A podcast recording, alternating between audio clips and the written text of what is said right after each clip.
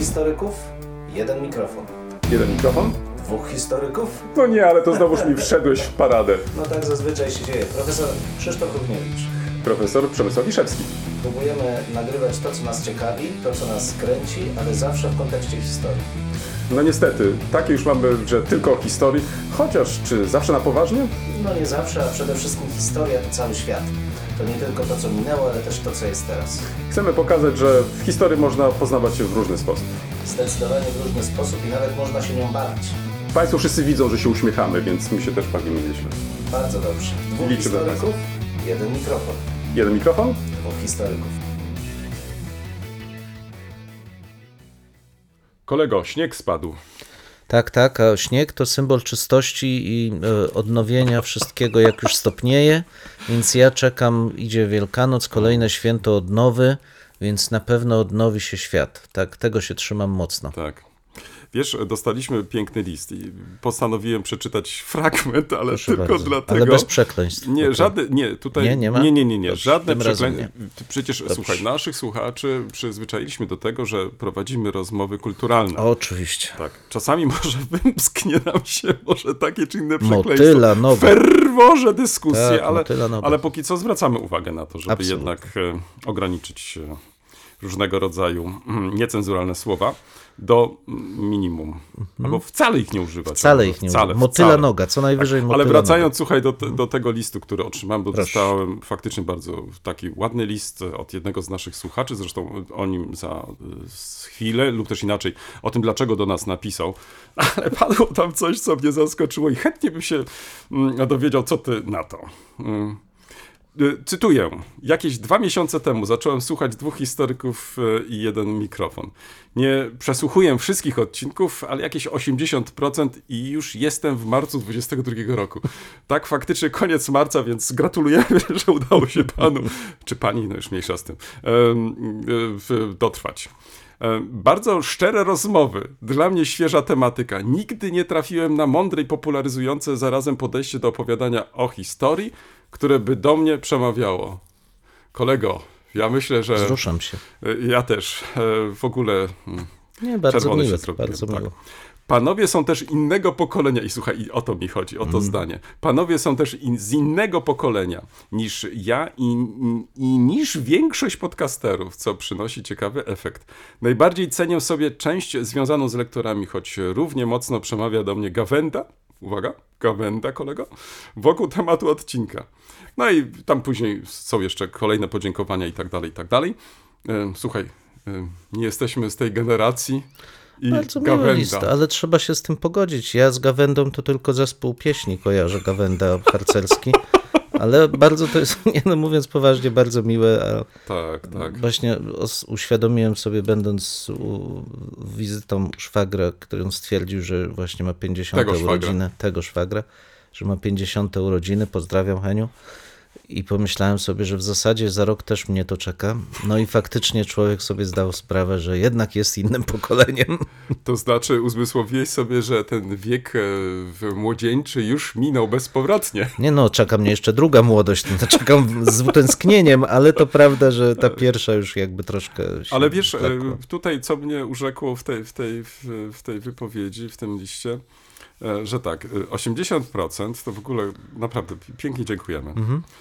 To raz. E, Dwa, że potrafiliśmy z odcinka na odcinek e, zatrzymać naszego słuchacza. No, Tak, to, to, to, to mi się bardzo super. podoba. Tak. E, I, i, I nawet składa tutaj szczere deklaracje, że będzie nas słuchać dalej. Więc słuchaj, kolego, musimy faktycznie się postarać. Ale zresztą my się staramy co rusz. E, Za każdym razem, o może tak. Tak. E, I, ale to pokolenie, słuchaj, to, to takie wymawianie nam wieku. W, nie I teraz tak się, na, wymawianie wiesz, ale nie, ja tak się teraz zastanawiam, no czym my tak naprawdę różnimy się od... e, Nie, nie, nie rób mi zdjęcia, ja tobie mam tym razem zrobić Czemu? zdjęcie. Teraz nie, ty nie, będziesz, nie, teraz trudno. ja zdjęcie. Mam ładne zdjęcie z twoim palcem. Ach, nie. I- Ale to nie jest wymawianie, nie, wymaganie ale, ale wiesz, wieku. ale, to znaczy, ale czym my się tak naprawdę różnimy od innych podcasterów? Trudno mi powiedzieć, ale Przecież słuchamy różnych podcastów. no tak, trudno mi powiedzieć, ale może dlatego rzeczywiście, że bardziej rozmawiamy o różnych rzeczach Mhm. związanych z historią, niż opowiadamy historię. A, ale to, to, to ale widzisz, ale to, to, to by przeczyło temu, co ten Mhm. nasz słuchacz, słuchaczka napisał, że gawędzimy.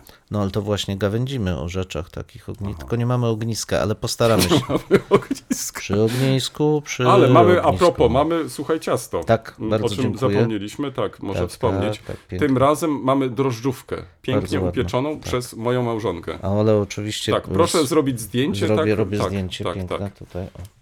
A w, w, już widzę te kolejki, które wiesz, się zgłaszają do nas po przepis. Tak.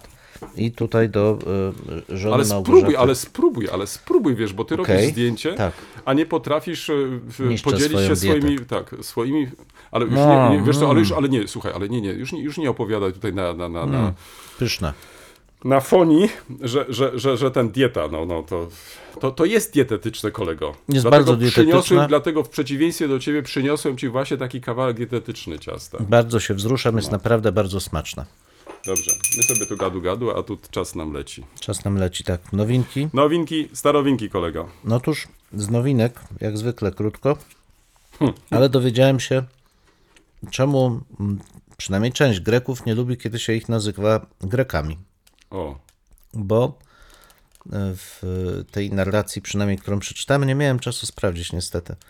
Ma być to wyraz wywodzący się jeszcze Greek, jeszcze z hmm, tureckich, tureckiego określenia niewolnika. Taka, taka koncepcja. Natomiast w, dla Greków mm, właściwe byłoby, przynajmniej dla części z nich, określanie dwoma terminami: Hellene albo Romios. Hellene to oczywiście nawiązanie do starożytnego określenia mm, Greków e, i Grecji, a więc wskazanie na te antyczne korzenie w racjonalnej, demokratycznej kultury europejskiej. No a Romios, to też jest bardzo ciekawe, to z kolei nawiązanie do e, Bizancjum, no bo dosłownie to Rzymianin, ale Rzymianin nie w sensie mieszczanina m, zamieszkującego w Italii, ale obywatela Cesarstwa Bizantyjskiego, czyli Greka, który mniej lub bardziej władał, był odpowiedzialny za funkcjonowanie Cesarstwa Wschodnio-Rzymskiego w średniowieczu. Zatem, jeżeli wybieramy się do e, Grecji, to musimy poważnie zastanowić się, jak będziemy naszych przyjaciół e, określać. Raczej nie Greek, ale Hellene albo Romios.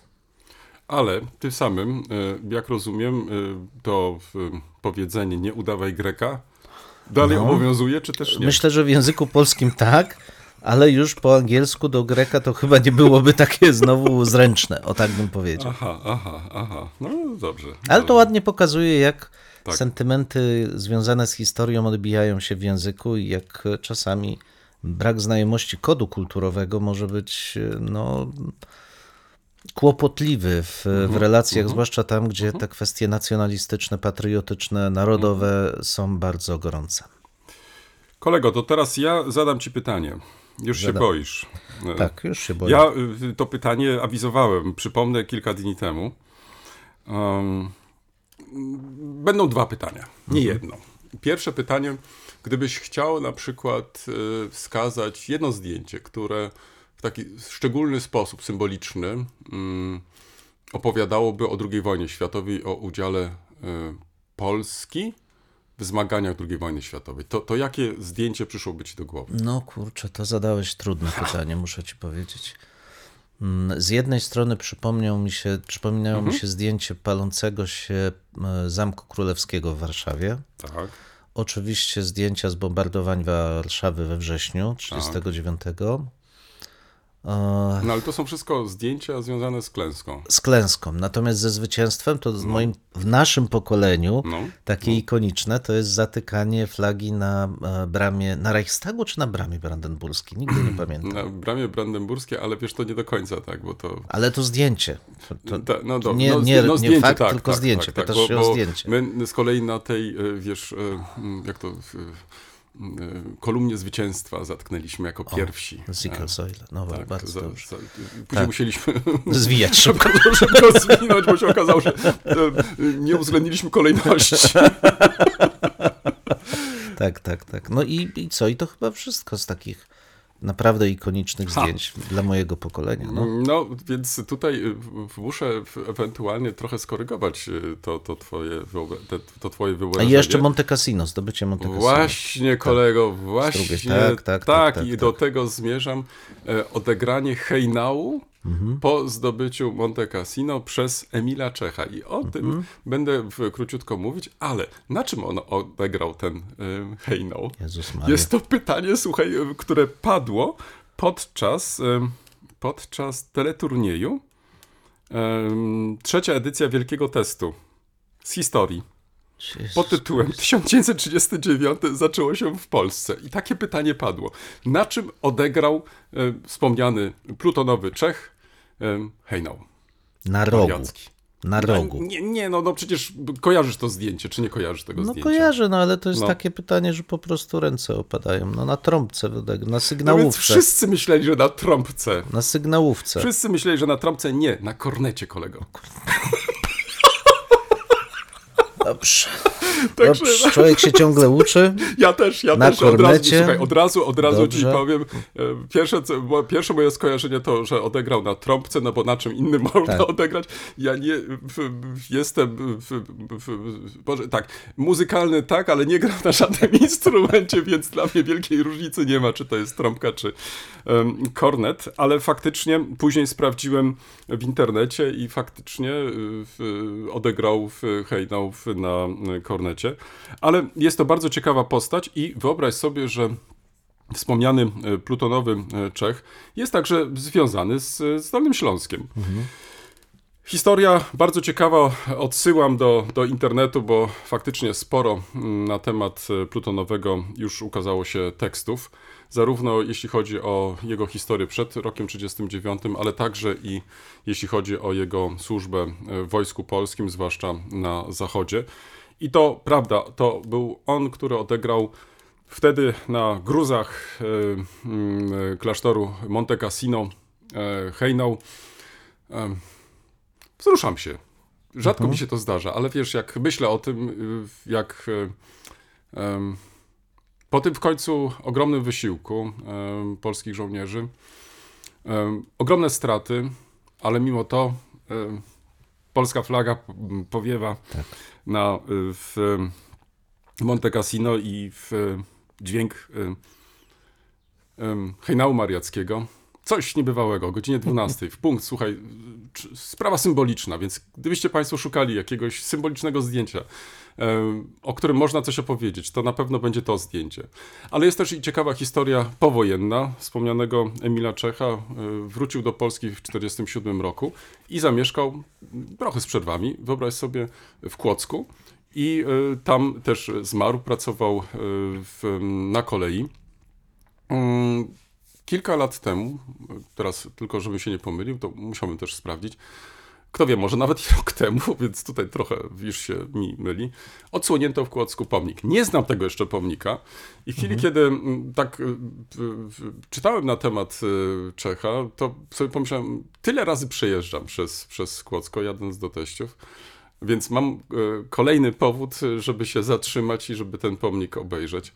Mm, To fajnie, że właśnie takim postaciom, można powiedzieć, niekoniecznie z pierwszego szeregu poświęca się uwagę i e, no i w, tej przestrzeni publicznej funkcjonują e, jako te symbole mm, no, polskich zmagań okresu II wojny światowej i wydaje mi się, że generalnie jestem sceptycznie nastawiony do, do, do stawiania kolejnych nowych pomników, bo w końcu tych pomników e, w przestrzeni publicznej Polski mamy sporo.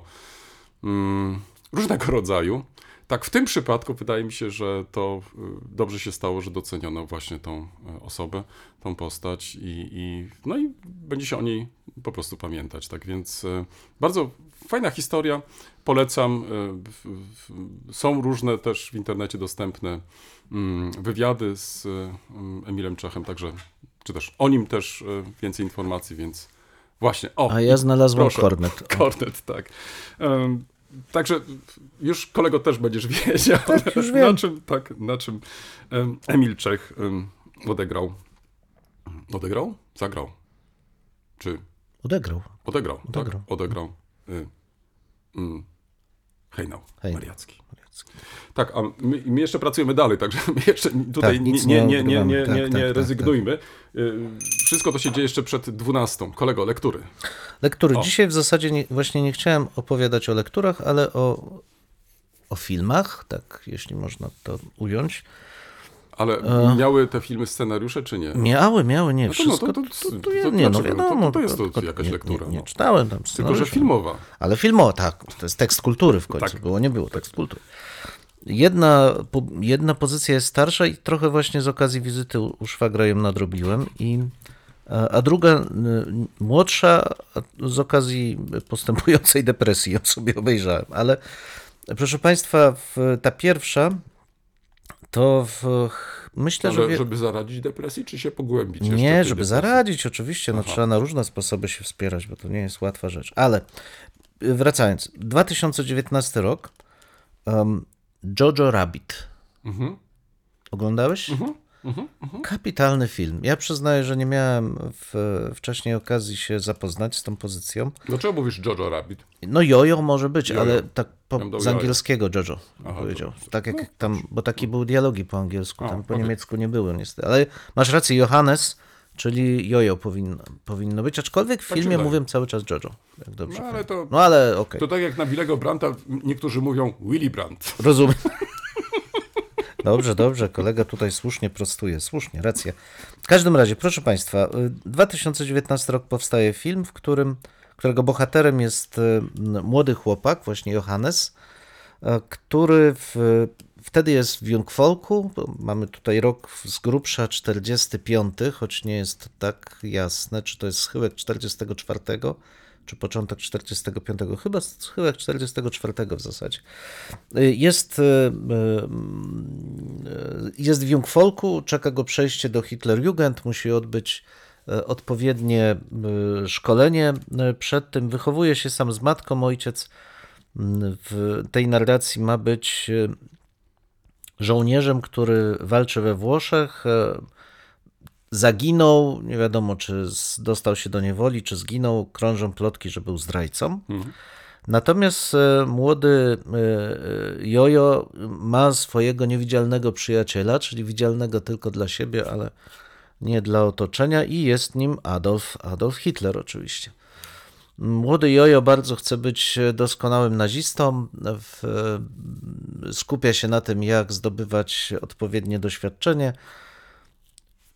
Potem historia się rozkręca. Oczywiście ja tu nie chcę zdradzać szczegółów, bo pojawiają się naprawdę przejmujące niektóre, z, niektóre sceny, ale jest, z drugiej strony film jest utrzymany w tonie komedii, bardzo inteligentnej zresztą, bo to od razu trzeba powiedzieć, że tego typu mm, e, filmów powstało więcej. Mamy jednym z takich osadzonych w drugi, czasach II wojny światowej i związanych z walką z nazizmem byli Inglorious Bastards, um, gdzie w, mieliśmy więcej krwi, ale też i y, ten humor był dość specyficzny. Natomiast tutaj mamy z pozoru lekką historię zderzoną z niezwykle trudnym, traumatycznym tematem, jakim było funkcjonowanie dzieci w nazistowskich y, Niemczech.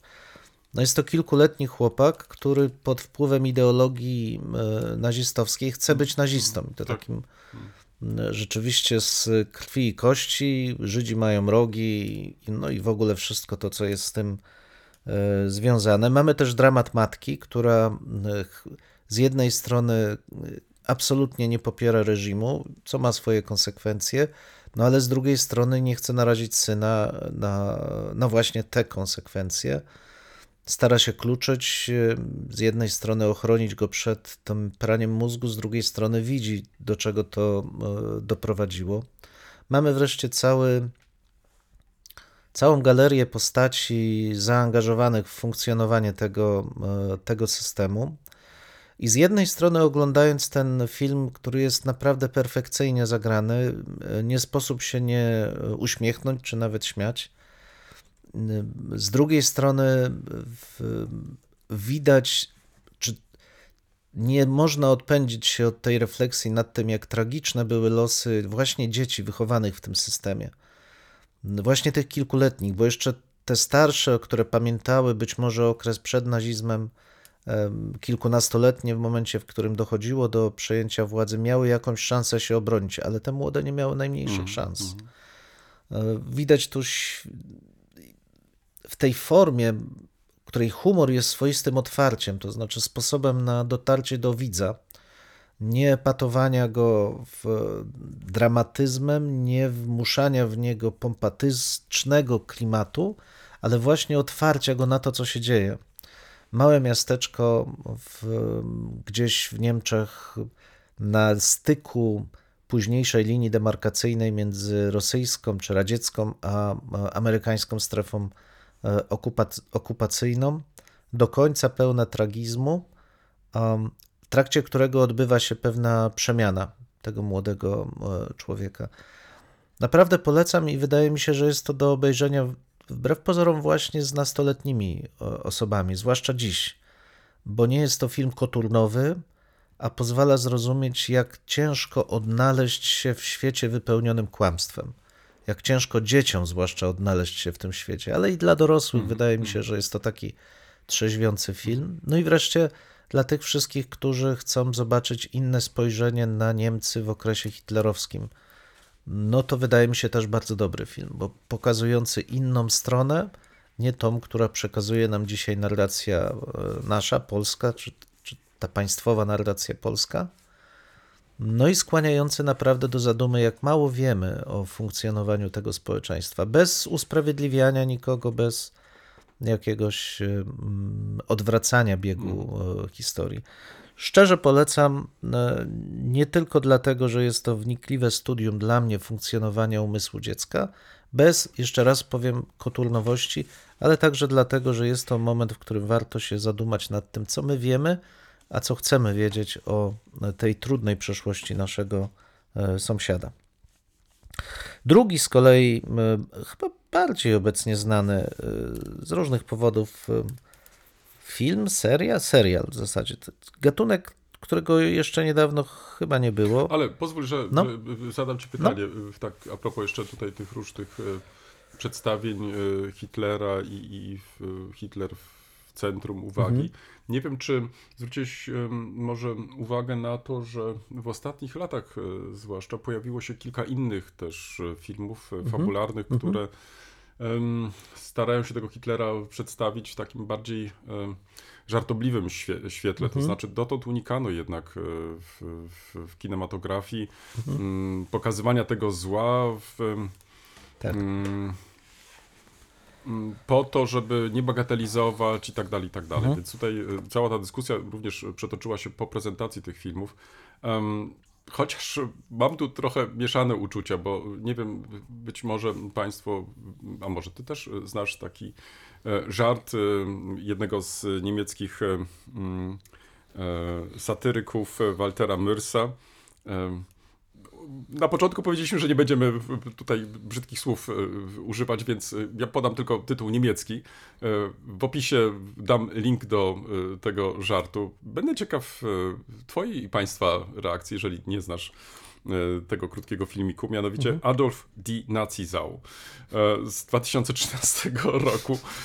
I muszę przyznać, że mm, oglądając y, te, te, ten żart, y, oczywiście no nie sposób nie było uśmiechnąć się, no ale e, mm, no, y, no, no to wszystko było na granicy, powiem może ta, tak oględnie. No, tytuł E, świadczy, że nawet za granicą. E, e, ale w, w, także i takie materiały się Mhm. pokazują, więc e, tutaj e, myślę, że mm, mamy do czynienia z e, jakąś taką e, już e, jeszcze większym dystansem samych Niemców do, do, do właśnie tej postaci. Mhm.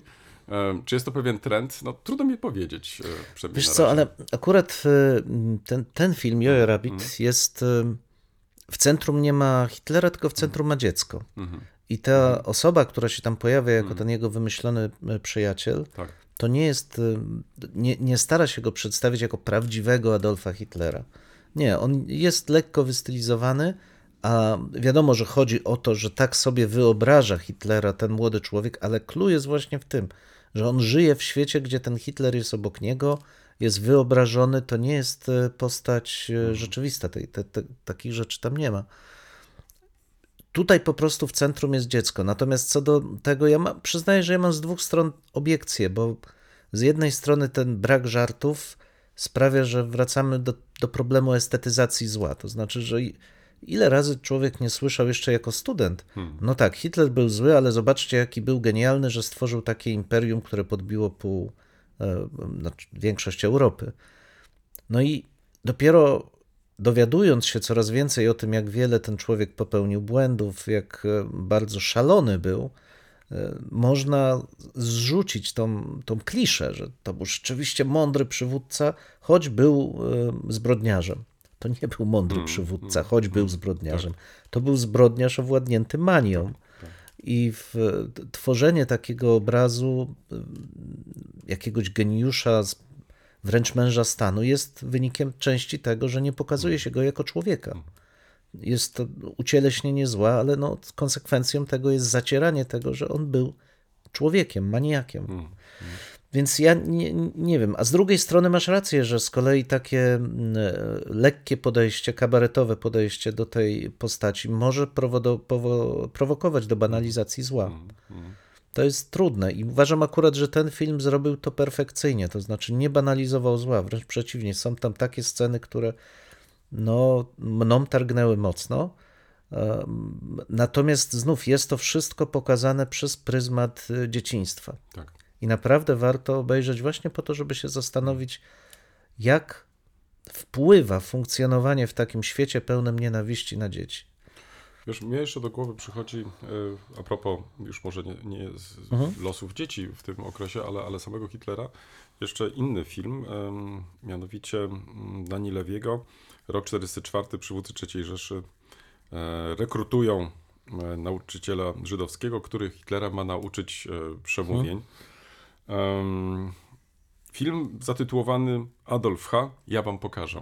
Więc to też jeszcze inna próba takiego pokazania Hitlera z innej strony. Być może Państwo znają, koledze polecam, bo wydaje mi się, że, że warto przypomnieć także i ten film. Em, On wiele lat temu został już em, nakręcony w 2007 roku, jak tu widzę w internecie. Mi się przypomniała, wiesz, taka scena, w którą właśnie odnośnie tego, jak to wpływa na dzieci. Kiedy mój najmłodszy syn, rozmawialiśmy i w pewnym momencie powiedział, tata, ja chyba jestem rasistą. No i przyznam, że mnie to aż otrząsnęło. Ale o co chodzi, synu? Bo wiesz, tata, ja tak nienawidzę tych Rosjan, ja ich tak nienawidzę przez to, co zrobili Semenowi, naszemu Tak. koledze, który musiał uciekać z Ukrainy, że ja ich zupełnie nienawidzę. I wiesz, ja poczułem się przerażony. To znaczy, że mój syn w tym klimacie powszechnej nienawiści stworzył sobie obraz siebie jako kogoś, kto nienawidzi innych, do tego stopnia, że używał takiego określenia jak rasista. To pokazuje na niebezpieczeństwo, jakie to funkcjonowanie w takim klimacie podziałów, niechęci, zwalczania się wpływa na wykształcenie ludzi, którzy potem z tą traumą, z tymi kliszami będą żyli kolejne lata. Naprawdę bardzo e, wymaga to naszej uważności i, i ostrożności w tym, jeśli mamy do czynienia z wychowywaniem dzieci w takich czasach, jakie są nawet w tej Wiesz, chwili. ale tutaj e, zwróciłeś z kolei na inny jeszcze problem uwagę, bo mm, jesteśmy świadkami antyniemieckiej teraz Tak. propagandy. E, I w, ci Niemcy są przedstawiani w, od najgorszej strony. Tak. I tu można byłoby powiedzieć, e, to jest takie gadanie polityków niektórych No. e, i tak dalej. Wyobraź sobie, są bardzo ciekawe badania Cebosu na ten temat e, z października ubiegłego roku, gdzie ten instytut zadaje regularnie to samo pytanie, jaki jest stosunek Polaków do Niemców i wyobraź sobie, po raz pierwszy od lat 80., kiedy te, te, te, badania były prowadzone mm, na ten temat, em, osiągnięto wyniki, które powinny zatrważać. Mianowicie prawie połowa Polaków nie jest em, pewna, czy te relacje są dobre, czy są złe.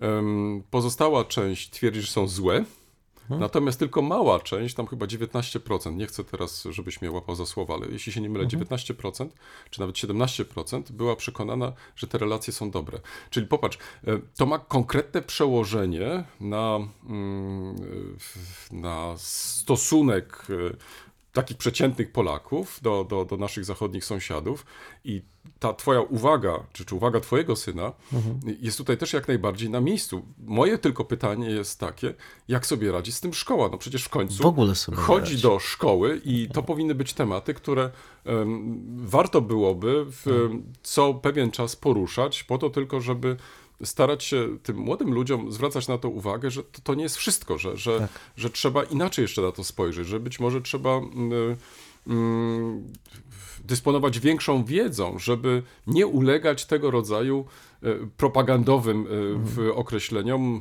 e, No, muszę ci powiedzieć, że jak czytałem te, te, te, te, te, te, wyniki badań w Cebosu, to, to, to byłem po prostu zaszokowany. Ale wiesz, ja bym tutaj, znaczy musiałbym dokładnie zobaczyć pytanie, bo moim zdaniem ta liczba odpowiedzi może wskazywać na całkiem świadomą obserwację otoczenia, to znaczy relacje polityczne polsko-niemieckie nie są dobre, bo politycy robią wszystko, żeby je popsuć Polsce. Natomiast czym innym jest ocena naszego zachodniego sąsiada. Gdyby jednocześnie zapytano, jak oceniasz Niemców, Niemca, to odpowiedź mogłaby być zupełnie inna. Tylko zwróć uwagę, to może być też jeszcze i tak, że mm, kolejność może nie jest właściwa, bo być może to y, y, powinniśmy zapytać, co było pierwsze, czy ten nasz negatywny stosunek do Niemców i na tym budują swój y, mm, kapitał y, niektórzy politycy, bo nawiązują właśnie do tych różnych uprzedzeń, fobii, e, stereotypowych wyobrażeń i jak wszystko tak zwał, tak zwał e, i, i z tego korzystają, czy jest po prostu odwrotnie, czy już e, te ich wypowiedzi są skutkiem, em, który widzimy właśnie w tych badaniach. Nie, wiesz co, ja uważam, że nie. No tu zaczynam się robić główny temat odcinka, ale już najkrócej powiem tylko, że. e, A, a ja jeszcze ja mam słów. No, a ja jeszcze jeden. No, króciutko. Tak. Uważam, że tak nie jest, bo gdyby tak było, to nie miałbyś e, blisko 50% osób, które oceniają Mhm. neg- negatywnie stosunki, tylko miałbyś 90% osób, które negatywnie oceniają stosunki. Nie miałbyś tej współpracy ekonomicznej, tych wycieczek zagranicznych, nie miałbyś tego wszystkiego, Ale to co... jest właśnie ten paradoks, że mamy świetne relacje gospodarcze, mamy Tak. świetne kontakty z, e, między Bo społeczeństwami. polityka to nie wszystko. Zgoda, ale widzisz, ale to jest y, właśnie ta rzecz, na którą powinniśmy stale zwracać uwagę. Tak to znaczy, że te relacje, tu w tym konkretnym przypadku polsko-niemieckie, nie ograniczają się tylko do relacji politycznych. O to chodzi. Ja bym nawet powiedział inaczej, że te relacje nie ograniczają się do polityków. Politycy grają swoje brudne gry, natomiast ludzie żyją obok nich i naprawdę starają sobie poradzić. Ale wracamy do. Tak, a drugi, dużo lżejszy temat, aczkolwiek też polecam wszystkim, jeśli będą mieli okazję zobaczyć, e, to bardziej znany chyba em, ostatnio, serial z gatunku mockumentary, czyli udawanego dokumentu. To jest taki Jak prześmiewczy dokument. Mo- Mockumentary. Ojej. Mhm. Nie documentary, ale mockumentary. To mock, czyli kpić z czegoś, żartować z kogoś. Świat oczami Kang, czyli Kang on Earth. Nie widziałeś?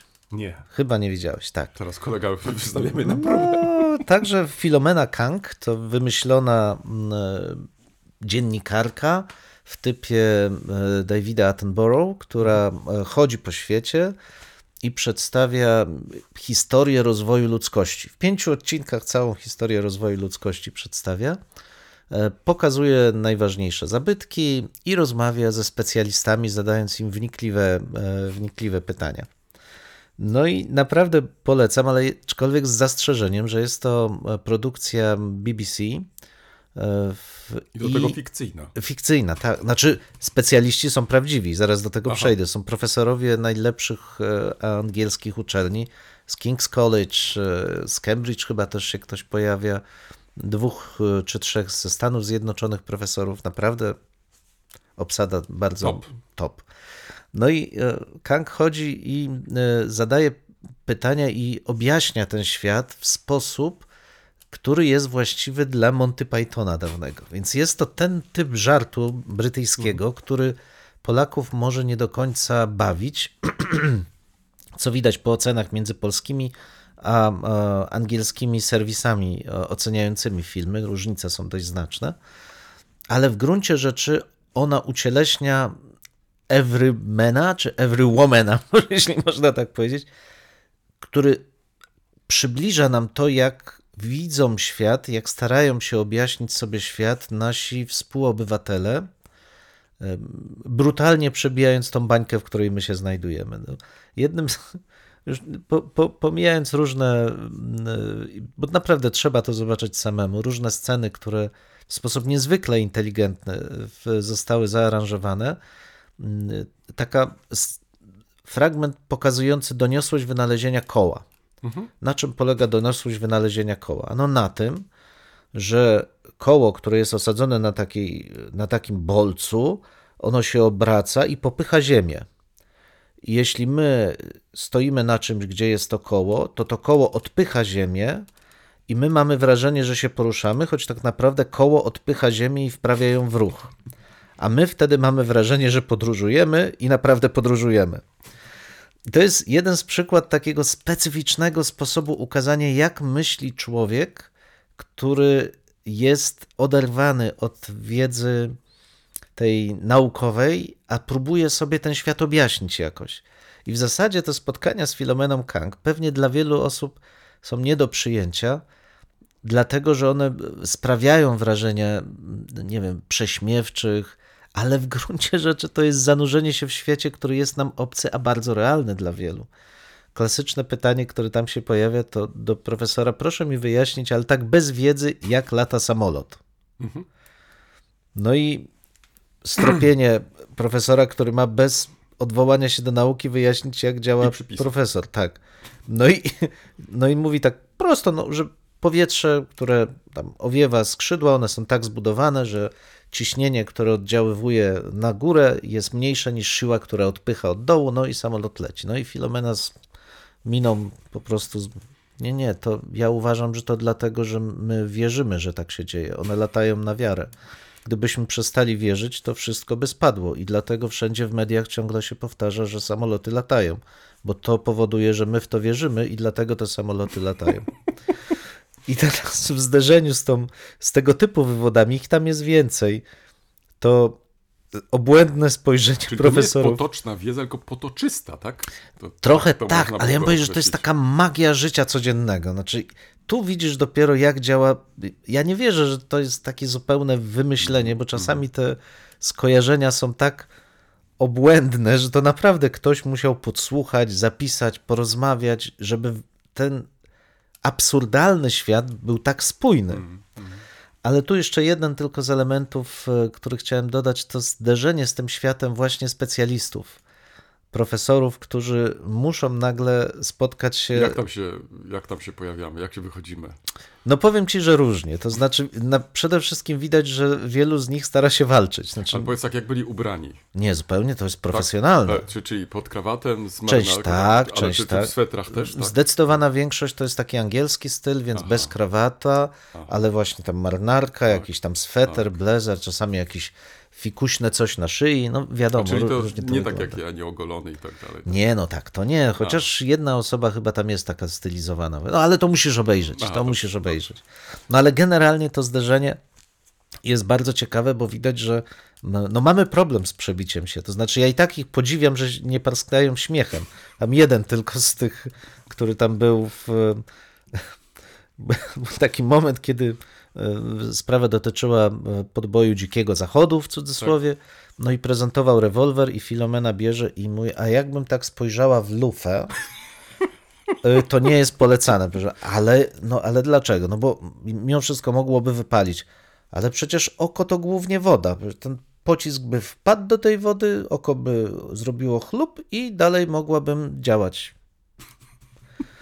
I wiesz, i wytrzymać z tym, przy takim e, stężeniu absurdu i zachować tą kamienną twarz i próbować wytłumaczyć, to świadczy o dużym profesjonalizmie osób, które biorą w tym udział. Natomiast nie wszystkie.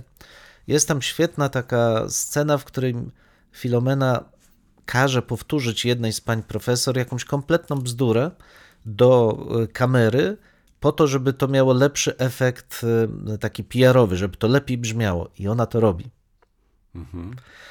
Pewnie różne takie mniej dla, korzystne dla tych osób wywiadowanych rzeczy zostały wycięte z tego filmu.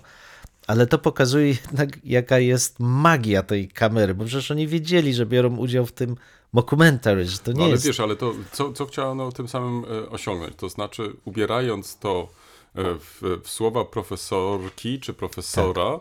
nadaje się tym słowom całkiem inne znaczenie. To Tak. znaczy, wszyscy inni będą słuchać tego z nabożeństwem i będą przyjmować wszystko, co ta osoba powie. O to chodziło? Myślę, że tak, e, bo jednak jest to odwołanie się do tego klasycznego obrazu filmów dokumentalnych, gdzie spotyka się z e, specjalistą, który to specjalista objaśnia świat. Tak. Ale tutaj Filomena zadaje Hmm. pytania kompletnie niezwiązane z tym światem. Są pytania takie, wiesz, zupełnie luźne i nagle to ona komentuje ten świat. Ta, przy, Mhm, ta every man, ta every woman, ona komentuje Mhm, świat w sposób, jak ona go postrzega. Mhm. Natomiast oni odpowiadają na jakieś banalne pytania w większości, mając problem z zachowaniem jakiejś in- integralności tego, co przekazują. Więc jest to moim zdaniem też spojrzenie na nas. eksperyment, tak. Ale to ciekawy. jest też spojrzenie na nas. Kim my jesteśmy w oczach ludzi? I czy potrafimy przekazywać tak, na tyle Tak. zrozumiale tą rzeczywistość, która Dokładnie nas otacza, tak. ażeby była w, w, do przyjęcia. Tak, Dokładnie. I z drugiej strony była racjonalna i spójna. tak. Bo tak. ona robi wszystko, żeby pokazać, że ludzie wcale nie są ani racjonalni, ani spójni, ani nie są gotowi Mm, Tak. na przyjęcie tej wiedzy. I teraz co my robimy, Mhm. co jesteśmy w stanie zrobić w zderzeniu z takim światem? Naprawdę zachęcam, niekoniecznie dlatego, żeby w pięć odcinków poznać e, historię ludzkości, bo jest ona dość specyficznie przedstawiona, bardzo europocentrycznie od razu. Zresztą już ostatni fragment, bo naprawdę można by godzinami się rozwodzić nad smaczkami, ale cancel culture, która tam jest p- prezentowana, jest zupełnie świadoma. Jest fragment o e, islamie i Filomena mówi wprost: Dostaliśmy zalecenia, co możemy powiedzieć, żeby nasz film e, mógł pójść dalej. Tam wiatr zwiewa tą kartkę. No trudno, to powiem sama. Jest cięcie, jest czarna tablica. Tutaj nie dzieje się nic, co miałoby charakter obraźliwy dla jakiejkolwiek. Potem tablica znika i ona przechodzi dalej do narracji już kompletnie bezpłciowej. Natomiast bardzo mocno y, są wyśmiewane postacie związane z chrześcijaństwem. I to jest, to pokazuje, co się z nami stało. To znaczy, jesteśmy w stanie zaakceptować żarty z, związane z y, religią chrześcijańską. Z papieżem pewnie i tak Z dalej. Chrystusem. To jest, tak. pamiętaj, to jest Wielka Brytania, Monty Python, to, są, to jest ta tradycja, tam nie ma takich świętości takich. Ale jeśli chodzi o Jesus islam, jeśli chodzi o islam, absolutnie. Więc coś niedobrego się dzieje z naszą e, wolnością słowa, bo ja nie mam, uważam, że te żarty były naprawdę bardzo wyważone, kulturalne, nie działo się tam nic, e, nic złego. Natomiast widać, że ten lęk przed światem islamu, przed reakcją świata islamu po prostu paraliżuje. No i tyle. Polecam. Bardzo, bardzo, bardzo ciekawe. E, on Earth. Tak, e, twoje lektury wbijającego tygodnia. E, Wyleczyłeś się z, z depresji? Po obejrzeniu Nie da się, nie da się z tego wyleczyć, ale na pewno pomoże mi to iść dalej. Aha, no wiesz, no jest to jakieś pozytywne zakończenie, no przynajmniej tego, te, te, te, tego etapu procesu, może tak, O. wychodzenia. No. Wiesz, moje z kolei takie lektury, wrażenia wokół lektur były związane dzisiaj, dzisiaj, ale właściwie w mijającym tygodniu e, z dwoma wystawami, które obejrzałem. Obejrzałem je z e, wielkim zainteresowaniem. Pierwsza wystawa. e, Kilka tygodni temu anonsowałem katalog e, do tej wystawy, bo faktycznie jakoś tak się złożyło, że katalog trafił do mnie wcześniej niż miałem okazję i możliwość obejrzeć tą wystawę. Chodzi o wystawę Golgota mm, Wschodu, która jest eksponowana we Wrocławiu w pomieszczeniach Ojców Redemptorystów em, przy e, ulicy Witiga. Chcę od razu polecić e, wszystkim Państwu tą, tą wystawę. Jest bardzo e, ciekawie zaaranżowana, bardzo ciekawa scenografia, kapitalne teksty i tutaj chylę czoła przed naszym kolegą, profesorem Grzegorzem Chryciukiem, który jest autorem tych tekstów. Bardzo wyważona i to chcę też podkreślić, bo, bo często jest też i tak, kiedy zwłaszcza mówimy o tej problematyce w deportacji Polaków w głąb Związku Radzieckiego, czy wcześniej Rosji, pojawia się sprawa Syberii i tak dalej, to, to często się mm, tak w przestrzeni trochę przewija ten taki wątek e, katorgi. To wszystko miało naturalnie miejsce, ale e, jak e, autorzy mm, tej wystawy, bo oprócz tutaj naszego kolegi Grzegorza Chryciuka jest także kolega e, Juliusz e, Woźny, jako autor z Ośrodka e, Pamięć i Przyszłość, to udało się tutaj autorom pokazać to różne podejście do Syberii. To znaczy, że ta Syberia z jednej strony była faktycznie tym więzieniem narodów, to, to, co do tego nie ma wątpliwości, ale także ta sama Sy- Syberia e, stawała się e, dla tych osób, które się tam znalazły, często e, okazją do wznowienia lub też kontynuowania swoich wcześniejszych badań na przykład. I stąd mamy świetne wyniki badań dotyczące i w roślinności, i w e, fauny i tak dalej, i tak dalej. Tak więc i na taką perspektywę autorzy tej wystawy zwrócili uwagę i myślę, że mm, to, to, to warto podkreślić. Oczywiście to, to nie jest główny wątek e, tej, tej wystawy. Głównym wątkiem i punktem ciężkości to przede wszystkim są losy Polaków, ale także i obywateli polskich e, po 1939 roku. Y, Nie tylko z wywózkami związane, nie tylko z deportacjami, ale także i życiem, y, w, pracą w obozach y, w, w pierwszej kolejności, ale także i życiem na zesłaniu. I to naprawdę świetnie zostało pokazane. Scenografie są przekonujące, więc tutaj mm, myślę, że nie ma specjalnie się, powiem tak brzydko, czego czepiać. Bardzo mi się podobała jeszcze jedna rzecz na tej wystawie, mianowicie to, że nie poprzestano tylko na mm, zasygnalizowaniu, kiedy ci Polacy, polscy obywatele wracali po 1945 roku, tylko zwrócono uwagę także i na pamięć o tym, jak trudno było e, tą pamięć kultywować. A przypomnę tylko, że wielokrotnie to było redukowane do pamięci tej rodzinnej, rozmów e, e, mm, między członkami rodziny. Może to się jeszcze czasami przejawiało także i w potrawach, które e, używano z okazji e, świąt i tak dalej, i tak dalej. Ale ten wybuch, można powiedzieć, tej takiej mm, e, pamięci w przestrzeni publicznej to jest dopiero po roku 89 i tutaj na przykładach wrocławskich kapitalnie to zilustrowano. Więc serdecznie polecam tą wystawę. Polecam jeszcze raz katalog, który myślę mm, warto mieć też ze sobą, ponieważ jest to wielowątkowa wystawa. Ten katalog pozwala natomiast na pogłębienie sobie takiego czy innego e, aspektu. Przypomnę, Golgota Wschodu katalog jest dostępny w kilku językach, e, co wydaje mi się też jest dobrym zabiegiem, bo jeśli chcemy w, w jakiś sposób e, mm, zachęcić nasze koleżanki i kolegów za granicą do poznawania tej części historii Polski, to dobrze, że to się dzieje właśnie w taki, a nie inny sposób. To znaczy, że taki katalog możemy spokojnie wysłać za granicę i pewnie e, z tego nasi partnerzy e, bez problemu będą mogli skorzystać. Mm, Do tego katalogu i może do tej wystawy e, opracowano też e, mm, ofertę edukacyjną. Przed sobą mam taką e, broszurkę, która pozwala mm, nauczycielowi e, w, zastanowić się, jak wykorzystać e, na lekcjach historii, ale chyba nie tylko, mm, e, w mm, tą wystawę, w jakie wątki e, uwypuklić, na jakie postacie zwrócić uwagę. Jest to też dostosowane w zależności od wieku, czyli ta oferta. Tak więc myślę, że, że dobrze się stało, że pomyślano także i o tym, ponieważ chociaż tutaj trzeba zaznaczyć, e, że szkoły póki co jeszcze nie odkryły tej wystawy wrocławskie, co trochę mnie to trochę mnie zaskoczyło. Tym bardziej, że biorąc pod uwagę, że jest to jeden z takich ważniejszych tematów e, w mm, ostatnich e, lat, często jest poruszany w tej przestrzeni publicznej. Jakoś szkoła póki co jeszcze nie odkryła tego tematu i Zachęcałbym, y, zwłaszcza nauczycieli historii, żeby zwrócili baczniejszą uwagę na tą wystawę. No i przecież w końcu w, w, dla tych nauczycieli, którzy pracują we Wrocławiu, czy też w okolicach Wrocławia, to nie powinno być jakimś większym problemem, żeby umówić się, a następnie z bardzo kompetentnym przewodnikiem obejrzeć tą, tą wystawę. To chcę też podkreślić, bo y, miałem okazję mm, uczestniczyć w, mm, w, w zwiedzaniu tej wystawy z przewodnikiem. Nie zawsze korzystam z tego, bo, bo chcę sobie sam w, na własną rękę niejako wyrobić e, zdanie o, o wystawie.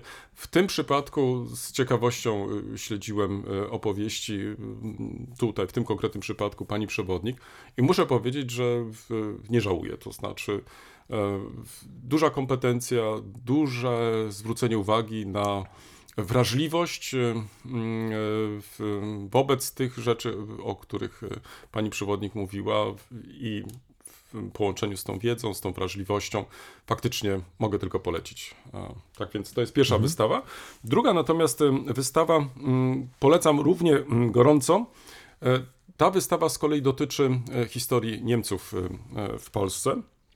Jest to wystawa, którą e, przedstawiono, czy właściwie którą stworzono po wielu latach przygotowań, bo tylko przypomnę, że podczas e, rozmów polsko-niemieckich Okrągłego Stołu w 2011 roku em, postanowiono mm, utworzyć e, mm, takie centrum informacyjne e, zajmujące się Polakami, historią, kulturą Polaków w Niemczech z jednej strony, ale z drugiej strony postanowiono także, że mm, powstanie e, możliwość poinformowania się mm, także o historii e, Niemców w Polsce. Te prace trwały bardzo długo, też te dyskusje na temat em, tej właśnie e, ostatniej wystawy.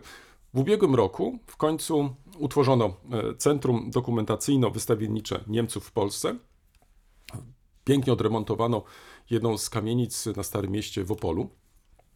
Przy ulicy Szpitalnej 11 mieści się właśnie to e, centrum. I e, od samego początku, co mnie się też strasznie spodobało, że mm, dokonując tego remontu, zastanawiano się od razu nad tym, jakie będzie przeznaczenie poszczególnych e, pomieszczeń.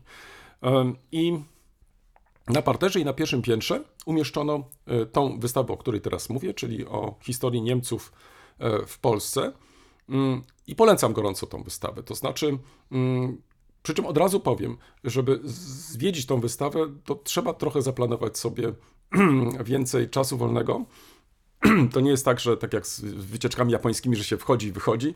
E, Tutaj po prostu jest to jedna z najbardziej nowoczesnych wystaw, które ostatnio widziałem. Już y, pierwsza wystawa, mniej więcej nawiązująca trochę tematycznie do tej wystawy o Niemcach w Polsce, kilka lat temu została otwarta y, w pomieszczeniach byłego dworca w Radzionkowie, a dotyczy, dotyczyła, dotyczy y, deportacji górnoślązaków w głąb Związku Radzieckiego.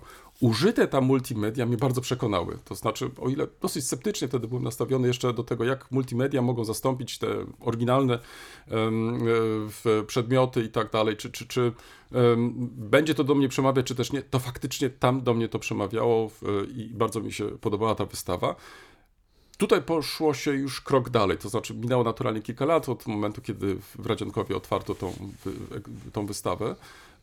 Tutaj natomiast e, zastosowano najnowsze rozwiązania. Nawet i z tego powodu warto pojechać i zobaczyć tą wystawę, jak można e, eksponować e, różne tematy i robić to w sposób bardzo, bym powiedział, taki krytyczny. To znaczy, bo co mi się podoba na tej wystawie, wystawa jest pokazana w ujęciu chronologicznym, czyli od czasów najdawniejszych, od pojawienia się e, w Niemców, e, czy tych, których uznajemy za Niemców, e, w, od średniowiecza po czasy współczesne. I parter jest poświęcony generalnie mm, ujęciu historii Niemców od średniowiecza aż do mm, końca II wojny światowej.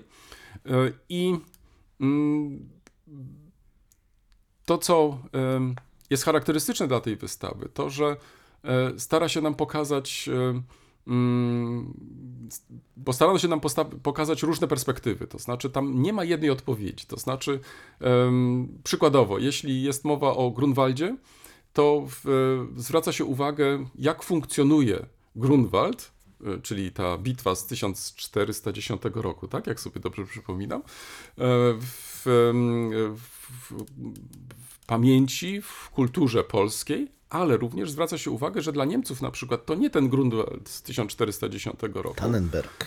E, Tylko Tannenberg e, z 1914 roku jest tutaj e, ważniejszy. Ale co ciekawe, jeszcze autorzy poszli krok dalej.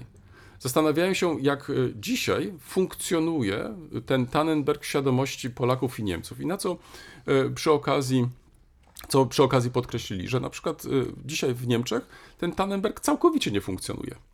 Ponieważ y, y, utrata w ziem w, w, Prus? w, tak jest, ziem w wschodnich Niemiec w wyniku przesunięcia ze wschodu na zachód y, praktycznie przekreśliła nawiązywanie do tej tradycji dawnej. Czyli tego Tannenbergu z 1914 roku. No i to też była tradycja antyrosyjska. Teraz, pamiętaj. tak jest. I teraz zobacz, nie wiem, czy sobie przypominasz taki spot reklamowy. E, to było związane z, już nie pamiętam, czy z mistrzostwami świata, czy też e, w piłce nożnej, czy też, czy też e, Europy, gdzie Polska występowała przeciwko Niemcom. I taki spot reklamowy się pojawił, e, gdzie mm, w tym spocie, polskim spocie, mm, zaczynano od chyba Cedyni, jeśli się nie mylę, pojawił się wątek Grunwaldu i skończyło się to na Berlinie. Fakt, że my w tym spocie wygrywaliśmy, ale de facto chyba, jak sobie dobrze przypominam, przegraliśmy, ale to już tak na marginesie.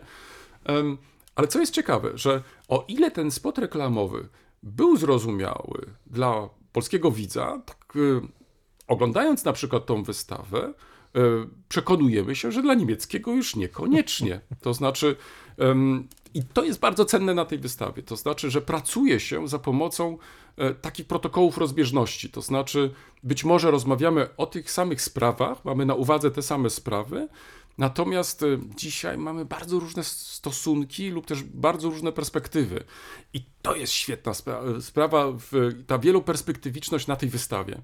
Także to nie jest tylko wystawa o Niemcach w Polsce, nie tylko o mniejszości niemieckiej, bo na pierwszym piętrze z kolei już więcej dowiadujesz się o losach Niemców po roku 1945, ale w takim bardzo szerokim ujęciu, także na tych obszarach, które weszły w skład państwa polskiego. Tak więc tutaj faktycznie jest to bardzo ładnie w, zaakcentowane.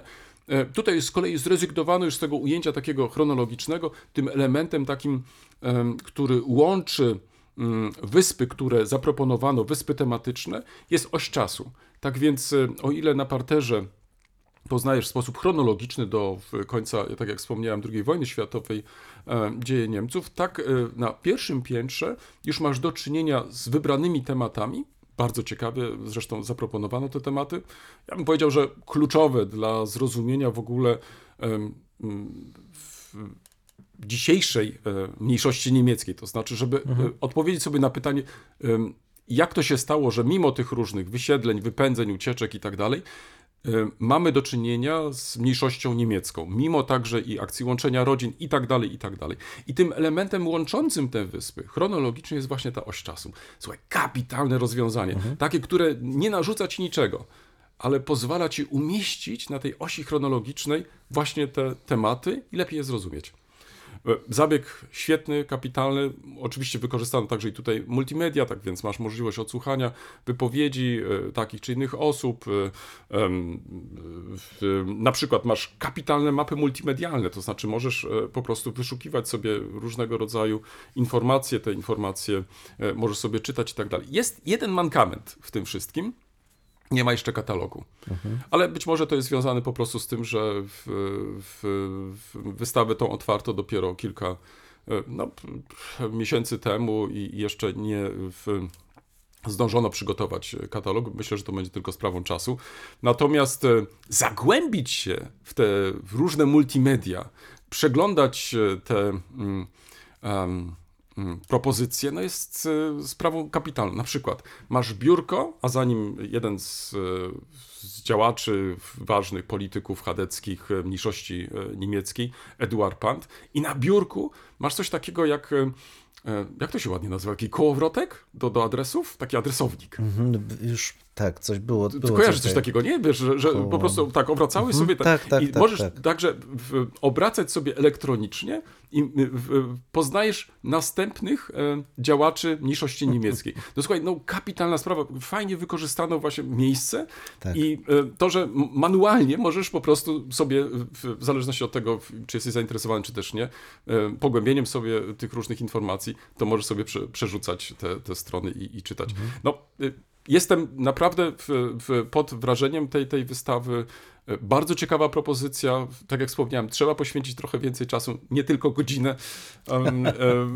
Także polecam i myślę, że mm, zwłaszcza dzisiaj, kiedy e, padają różne e, głosy w przestrzeni publicznej przeciwko mniejszości niemieckiej, czytamy o różnych ograniczeniach, także jeżeli chodzi o nauczanie języka e, niemieckiego jako języka mniejszości, to myślę, że mm, nie tylko szkoły powinny y, zainteresować się tą wystawą, ale być może także część polityków, żeby e, miały wiedzę większą o tym, e, co po prostu mówią, e, do czego chcą nas przekonać. A dodam tylko, że od samego początku zaplanowano także i ścieżkę edukacyjną, to znaczy dostosowując także i tą ścieżkę do, czy też tą wystawę do wieku osób odwiedzających. Tak więc e, myślę, że e, ta wystawa, jedna z najnowszych e, wystaw w, Polsce, warta jest obejrzenia nie tylko pod względem merytorycznym, ale także i rozwiązań, które zastosowano, muzealnych, taka, żeby zachęcić nas do takiego, bym powiedział, aktywnego też zwiedzania tej ekspozycji. Także to, jeśli pozwolisz, tyle tu koledze przekażę. O, ulotki, proszę bardzo. Centrum Dokumentacyjno-Wystawiennicze Niemców w Polsce. Podstawowe informacje. A przy Dziękuję okazji bardzo. chcę tylko zwrócić uwagę na publikacje, e, które są e, częściowo związane z tym centrum, ale nie wiem, czy wiesz, powstało też Centrum e, Badań Mniejszości Niemieckiej. I to Centrum Badań Mniejszości Niemieckiej mm, publikuje różne mm, serie wydawnicze. E, Rozpoczęło od rocznika. Mam tutaj przed sobą pierwszy e, numer rocznika za rok 2021. I jak każdy rocznik, e, także i ten przynosi bardzo ciekawe, ciekawe teksty, które dotyczą przeszłości Niemców w Polsce, różnych aspektów dziejów w mniejszości.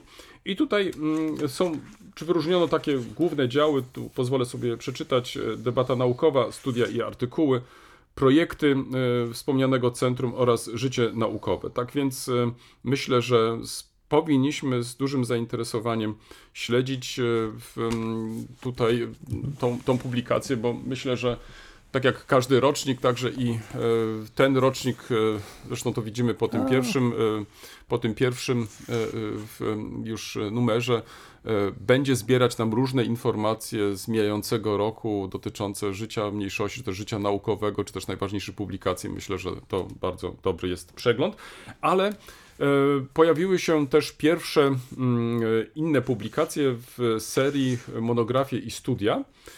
E, Tu przed sobą mam jeden z tomów, Mniejszość Niemiecka w II Rzeczpospolitej. Ta praca mm, ukazała się pod redakcją e, naszego kolegi e, Bernarda Linka. E, Tak więc już sam redaktor jest dobrą rekomendacją, ale także i teksty, które tutaj zamieszczano, wydaje mi się, mm, powinny zwrócić naszą uwagę. Tych tomów jest więcej, tak więc mm, do opisu naszego odcinka pozwolę sobie dać e, odsyłacz do strony internetowej e, centrum, tak więc tam będziecie mogli Państwo przekonać się, mm, jakie tomy się ukazały i jaka jest e, ich dostępność, a być może znajdziecie też i czas, żeby więcej poczytać na temat założeń tego nowego centrum. To z mojej strony tyle. Tak, tutaj tylko uzupełnienie, że w punkta, e, ten punkt rocznik Centrum Badań Mniejszości Niemieckiej redaktorem też był Bernard Linek.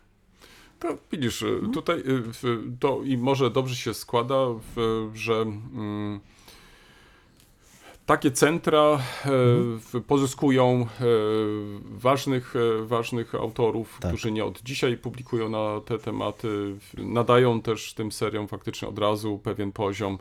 No i myślę, że e, kiedy zacząłem czytać jeden czy drugi tekst, e, to, to jest to faktycznie na bardzo wysokim poziomie. Także to tylko można e, faktycznie mm, nie tylko podkreślić, ale przede wszystkim w, mm, zachęcić do, do poznawania tych publikacji. Ja muszę Ci powiedzieć, gdybym nie w, był teraz w tym centrum dokumentacyjnym, gdybym nie rozmawiał z jedną z pracownic, to, to w ogóle bym nie wiedział, że takie publikacje się ukazały. Wiesz, to, to jest, y, nie ukrywam, trochę problem mm, też tej informacji naukowej, e, w- że o mm, tego rodzaju publikacjach e, no, nie dowiadujesz się tak e, często. Także z jednej strony wniosek jest taki, trzeba podróżować, trzeba zwiedzać, trzeba pytać. Z drugiej jednak strony, o, może słuchaj, Kolejny apel, kolego. E, Proszę nam przesyłać te publikacje. E, Może nie wszystkie. Wcześniej napiszcie Państwo do nas, czy, czy bylibyśmy zainteresowani podczas naszej rozmowy w, w, zwrócić na taką czy inną publikację uwagę.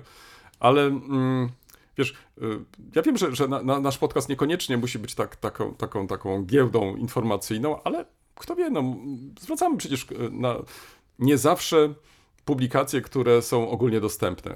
Tak, zresztą wiesz, ja jestem miłośnikiem regionalnych muzeów i y, bardzo mi jest przykro, kiedy wychodząc z takiego muzeum, gdzie wystawy czasami są różnej jakości, ale zawsze ciekawe, bo pokazują rzeczy, których na co dzień nie jesteśmy w stanie zobaczyć. Nie ma żadnych publikacji, znaczy nie ma katalogów, nie ma publikacji też ciągłych, które pokazywałyby funkcjonowanie pewnego klimatu intelektualnego, społeczności wokół tych muzeów skupionych.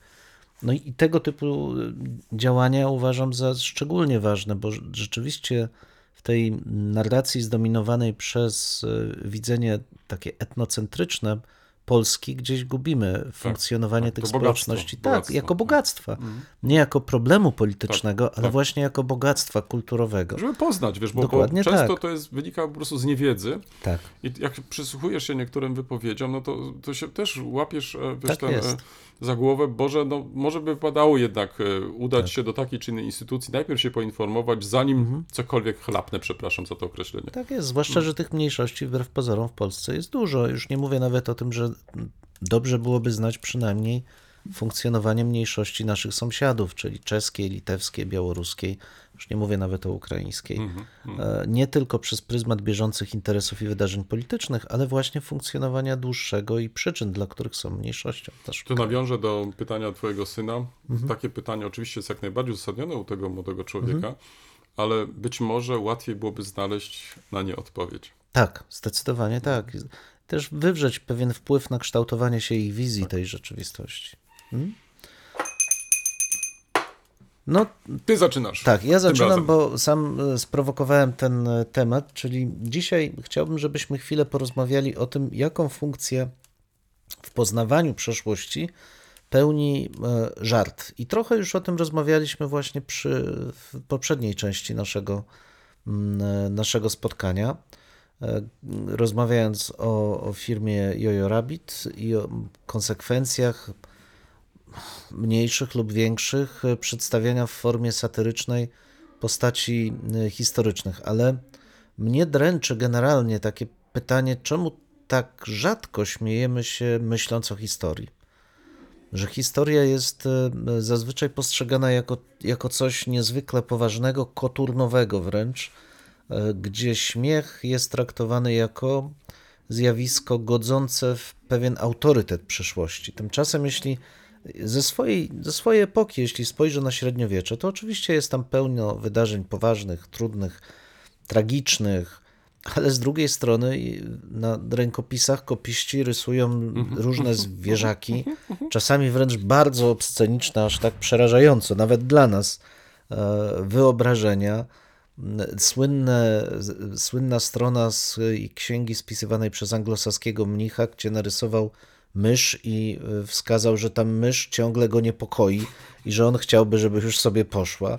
Albo wierszyk, że jest zimno, a ja tu ciągle siedzę Zaraz, i zaraz, muszę czy to pisać. on był po jakimś jednym głębszym, czy wielu głębszym? ten Nie, ja myślę, że jemu nie rzeczywiście w tym zimnym skryptorium, w, gdzie siedział i ta mysz chodziła, skrobała Ale i musiał się chrupała. jakoś ogrzać. No właśnie nie, różne perypetie e, z tym najwyraźniej, no zresztą ta wyobraźnia pełna e, no takich bardzo obscenicznych nawet e, obrazów, która przejawia się na marginesach tych rękopisów średniowiecznych pokazuje, że oni zupełnie świadomie starali się nie tylko pewien element takiej dystrakcji jakiegoś e, wprowadzić te, do tego swojego życia, ale też przekazać ten, ten humor, ten sposób spojrzenia w krzywym zwierciadle e, także czytelnikom bardzo poważnych skądinąd e, ksiąg, swoim członkom swojego konwentu.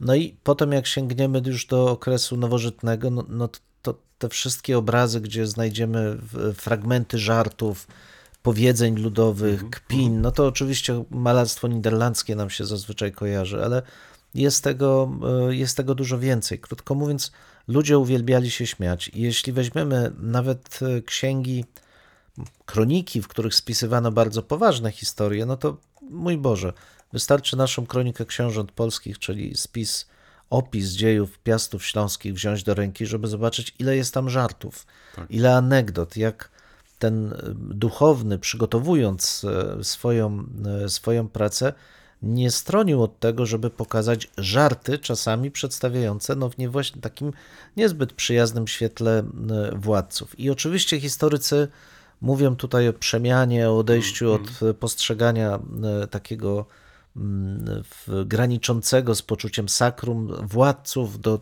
takiego bardziej no nie powiem, że ludycznego, ale takiego, którym władcy są ludźmi takimi jak inni. I dlatego można się z nich śmiać, dlatego można przytaczać różne e, opowieści. Ja z pewnym dystansem do tego podchodzę, bo to ni- tu widać, że mimo wszystko ta sakra specyficzna władcy cały czas jest zachowywana, ale żart funkcjonuje jako sposób otwarcia człowieka. To jest coś, co moim zdaniem jest niebywale ważne. To znaczy, żeby ludzie zaczęli, odbiorcy tych opowieści, zaczęli postrzegać tą opowieść jako bliską im. Trochę tak jak ta Filomena, która krąży i opowiada te różne dziwne, głodne kawałki, ale z drugiej strony ona oddaje to, czego oczekują ludzie, czy, co widzą. I teraz pytanie, jak połączyć ten żart, ten, to, to skłonność do tej zabawy, do ludyczności z realnym przekazywaniem wiedzy. Znaczy, jak nie wpaść z kolei w ten syndrom, który mnie do, nie powiem, że do szału, ale mnie denerwuje, to znaczy... przed- Irytuje. Irytuje, tak. To znaczy przedstawiania przeszłości jako jakiegoś romansu albo jako jakiejś opowieści, gdzie wpisujemy w to nasze własne, nasze własne widzenie świata, um, a próbujemy to przedstawić jako re, rep- reprezentację czasu minionego, co też jest niebezpieczne. Ale wiesz, ale tutaj zwróciłeś uwagę na ten dylemat, y, przed którym dzisiaj stoimy, bo mm, tak jak relacjonowałeś y, mm, pojawianie się tych żartów w historii, to zacząłem się zastanawiać, no dobrze, no ale czy to my nie sami y, jesteśmy winni temu? To znaczy, że dla nas historia zawsze była poważna, to znaczy tak. y, tworząc y, także pewien obraz nas jako historyków, y, chcieliśmy być traktowani zawsze jako ludzie poważni, zajmujący się poważnymi rzeczami i też staraliśmy się pisać poważnie. Natomiast ci, którzy mm, w, zajmowali się w marginesami y, w- gdzieś tam na temacie, na głównym tam nurcie swojego tematu i, i, i na przykład wypuklali te, te, te, te z naszego punktu widzenia nieważne rzeczy, czyli to, co oni z kolei uważali za, za bardzo ważne, no to y, nie mogli się jakoś przebić. Czy nie zmienia się też trochę nasza wrażliwość, to znaczy też pewne oczekiwania, bo być może w niektórych okresach historycznych oczekiwaliśmy tej poważnej e, narracji, bo to ona była też tą, która pozwalała nam na przykład zachować swoją tożsamość. I tutaj miejsce na żart z kolei y, no, nie do końca był właściwy, to znaczy lub też wykorzystanie tego miejsca. Natomiast dzisiaj myślę, że taka narracja połączona, wyważona jest jak najbardziej na miejscu. To znaczy nikogo to już nie będzie razić. Jak y, y, to jest istotne. Jeden przykład, tylko taka anegdota, która przyszła mi teraz też do głowy. Kiedy pracowałem w archiwum w Ryndorfie, w, przypomnę archiwum y, w, Konrada Adenauera, to oczywiście interesowała mnie sprawa przyjęcia godności rycerza zakonu krzyżackiego przez Adenauera w 1957 roku. I każdy z nas w pamięci ma to słynne zdjęcie Adenauera w, w płaszczu rycerza zakonu krzyżackiego, które później wykorzystano także i w stanie wojennym i tak dalej, i tak dalej na plakatach. Mnie interesowało to, czy zachowały się jeszcze inne zdjęcia. I wyobraź sobie, tak, zachowały się inne zdjęcia, zachowała się nawet cała seria zdjęć, gdzie po tej uroczystości widzisz Adenauera w płaszczu y, rycerza zakonu, ale trzymającego kieliszek wina. I teraz zobacz, gdyby to zdjęcie e, w, ukazało się wtedy w mediach, to mielibyśmy całkiem inny stosunek do tego Adenauera, bardziej zdystansowany, bardziej nawiązujący do tej przeszłości e, e, nadreńskiej, albo tak jak ty przed chwilą określiłeś, człowieka, który po tym wydarzeniu no, chce się napić dobrego kieliszka wina. Ale czy można byłoby wykorzystać to zdjęcie propagandowo? No już nie. E, Nie miałoby tego znaczenia, jakie nadano te, te, temu faktowi lub też temu zdjęciu, nawiązując do naszej przeszłości polsko-niemieckiej i tak dalej, i tak dalej, i wykorzystując to propagandowo. To zwróć uwagę, że e, gdybyśmy teraz chcieli zamieścić takie zdjęcie, pisząc o tym wydarzeniu, to byśmy odebrali już tej całej powagi lub też tej em, takiej, bym powiedział, propagandowej też treści, która czasami była wykorzystywana w nawiązaniu do naszych wyobrażeń, ja powiem świadomie, wyobrażeń o tym, czym był zakon krzyżacki, a czym nie był zakon krzyżacki. I teraz mi się wydaje, że dzisiaj to się trochę zmienia. To znaczy, tak się zastanawiam, czy gdybym pisał em, historię Adenauera w tym właśnie okresie, to czy świadomie bym nie użył tego zdjęcia po to tylko, żeby rozbroić tą minę antyniemiecką i pokazać zaraz, zaraz, coś, co przypisano Adenauerowi, to kompletnie jest nasza tak naprawdę projekcja, natomiast z rzeczywistością to niewiele miało wspólnego. I faktycznie, w- to przecież w końcu jest już sprawą znaną, y, Adenauer był całkowicie zaskoczony, y, jak zinterpretowano ten fakt w Polsce. A tu trzeba zaznaczyć, że on raczej łączył y, zakon krzyżacki już bardziej z instytucją charytatywną e, i w, tak daleko nie sięgał do średniowiecza, jaki Polacy zrobili mu od razu wykład. Czy to był błąd? Y, Nigdy nie ustosunkował się do tego, ale w- gdybyśmy go dzisiaj może zapytali tak na kozetce, może by się przyznał i ewentualnie odwołał to. Ale nie, popatrz, jak to funkcjonuje w historii. Czyli ja bym powiedział tak, że także i my jesteśmy być może trochę winni tego, e, że właśnie pewne elementy, które dzisiaj uważamy, że warto byłoby mieć na uwadze, warto byłoby o nich wspomnieć, żeby pokazać pewien koloryt, także wydarzeń, e, o których e, piszemy, wcześniej byłoby to nie do przyjęcia. Ja jeszcze pamiętam, słuchaj, komentarze e, w, w kolegów, profesorów e, do moich prac. E, Czasami używałem, no dzisiaj można byłoby to określić, takich mm, dziennikarskich tytułów. mm, Zwracano mi uwagę, że to jest tytuł nienaukowy, że to trzeba przeformułować. Jak będę sobie drukować książki na własną rękę, a nie na ocenę, to mam takie prawo. Natomiast tutaj powinienem w sposób poważny, już mi się ciśnie na, na usta, siermięż, tak, a nie inaczej sformułować e, właśnie tytuł. Także abstrahując teraz od, od pewnej wrażliwości, od pewnych zadań, być może historii jako takiej w przeszłości, ja nie wiem, czy także i sami historycy tutaj nie są też winni, że mamy taką narrację, a nie inną. No wiesz, historycy są produktem swojej kultury, to też nie ma... I czasów, I cza- no tak, tak, i czasów. Natomiast ja e, tak sobie pomyślałem, że z jednej strony oczywiście masz rację, że to nasi mistrzowie taką historię w swoich głowach mieli taką tworzyli i taką nam e, przekazali. Natomiast czy można było inaczej? Bo na kanwie tego naszego poprzedniego e, fragmentu, kiedy rozmawialiśmy o przedstawieniu Adolfa Hitlera, to pomyślałem sobie, no przecież Chaplin był pierwszy. To jego Hitler był tym zupełnie niepoważnym człowiekiem. Film, który powstawał właśnie w, konwe- w czasie wojny. On miał przedstawić go jako e, maniaka, ale takiego, z którego się śmieje, którego się nie boi, Tak. z którego się śmieje. Bo to oczywiście pozwala nam oswoić się z kimś takim, że to nie jest rzecz e, przerażająca, straszna, to nie paraliżuje, ten człowiek nie paraliżuje, z niego można się śmiać.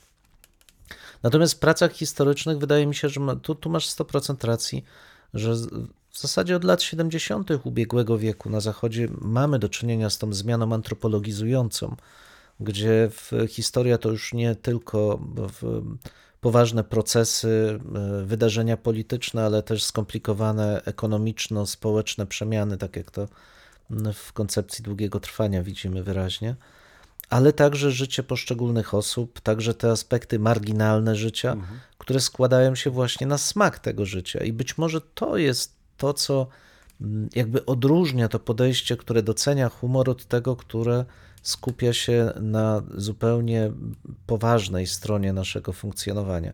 Smak życia, to znaczy, że w tych pracach, gdzie tego humoru nie ma, jest część, oczywiście bardzo istotna. Ja jestem ostatni, który by powiedział, że nie warto się zajmować historią polityczną, demografią czy czymkolwiek. Ale tego smaku życia tam nie ma. To jest jeden z aspektów życia. Natomiast jeśli chcemy poznać człowieka, to w jego słabościach, to w jego życiu, e, kiedy radzi sobie z różnymi problemami, kiedy stara się oswoić z czasami bardzo trudnymi wyborami. I właśnie humor na to pozwala. E, Obserwacja humoru, jak zmienia się humor. Jeszcze w jednym z odcinków rok temu mówiłem o książce Minuła o historii humoru, bardzo poważnej książce, notabene przerażającej. Ale to pokazuje, że ten humor się zmienia, dotyczy różnych sfer, a to z kolei jest świetnym wskaźnikiem, co jest istotne, trudne, co powoduje, że ludzie zaczynają szukać sposobu na oswojenie tych e, aspektów. Więc śledzenie humoru to nie tylko docenienie człowieka jako pewnej całości, także jego psychiki, ale też poszukiwanie tych elementów. No dobrze, ale powiedz mi trudne. teraz tak, czy humor i żart to jest jedno i to samo? Żart jest na pewno przejawem humoru, tak bym powiedział. Wiesz, bo ja jeszcze bym poszedł Mhm. krok dalej i się zastanowił nad tym, czy stosując właśnie ten żart, my tym samym nie y, wykazujemy pewien dystans, który mamy do wydarzeń, które Mhm. mm, opisujemy. Nie po to, żeby mm, w sposób prześmiewczy na taki czy inny temat pisać, tylko pokazać właśnie to zróżnicowanie. Mhm. To znaczy, że panujemy nad y, nie tylko swoim tematem, ale potrafimy też do tego tematu wnieść te elementy, które nie zawsze są traktowane jako poważne. Tak. I tym samym tworzymy pewien dystans do tego, co opisujemy. Nie wiem, czy, czy, czy byś się z czymś takim zgodził. Tak, znaczy wiesz, ja znam bardzo mało prac, bo historyków, którzy podejmują temat humoru nie jako anegdoty, która ma, wiesz, ubarwić trochę ich opowieść, ale jako element narracji o człowieku. Szybciej znajdziesz takie podejście u w, mm, dziennikarzy, którzy, poważnych dziennikarzy, czy, czy u pisarzy, no zresztą Wańkowicza, jak weźmiemy Którzy w sobie. ten sposób wciągają nas Tak. do tej historii, którą O chcą to nam właśnie przekazać. chodzi. Właśnie do tego zmierzam, że ten przytoczenie żartu, bo w pracy historyka, no wiadomo, trudno sobie żartować z czegoś, ale przytoczenie żartu jest jak zbudowanie mostu. Znaczy, że ten człowiek tam z przeszłości, on także widział absurd w swoim życiu, tak jak i my widzimy te absurdy. Coś zaczyna nas łączyć. Humor jest językiem takim dość uniwersalnym, nawet jeśli niektóre żarty czasami ciężko nam zrozumieć, bo osadzone są w realiach kulturowych. I jeżeli bym miał jakoś powiedzieć, do czego humor w tym funkcjonowaniu historyka jest przydatny, to właśnie w tym, żeby pokazać ten most, wprowadzić czytelnika tym mostem w rzeczywistość, która minęła.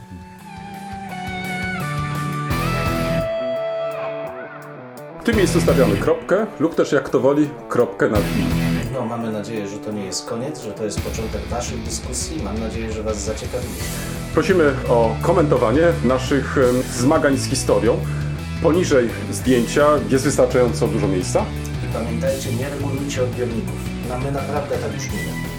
E, tak, chociaż być może czasami e, może trzeba ściszyć.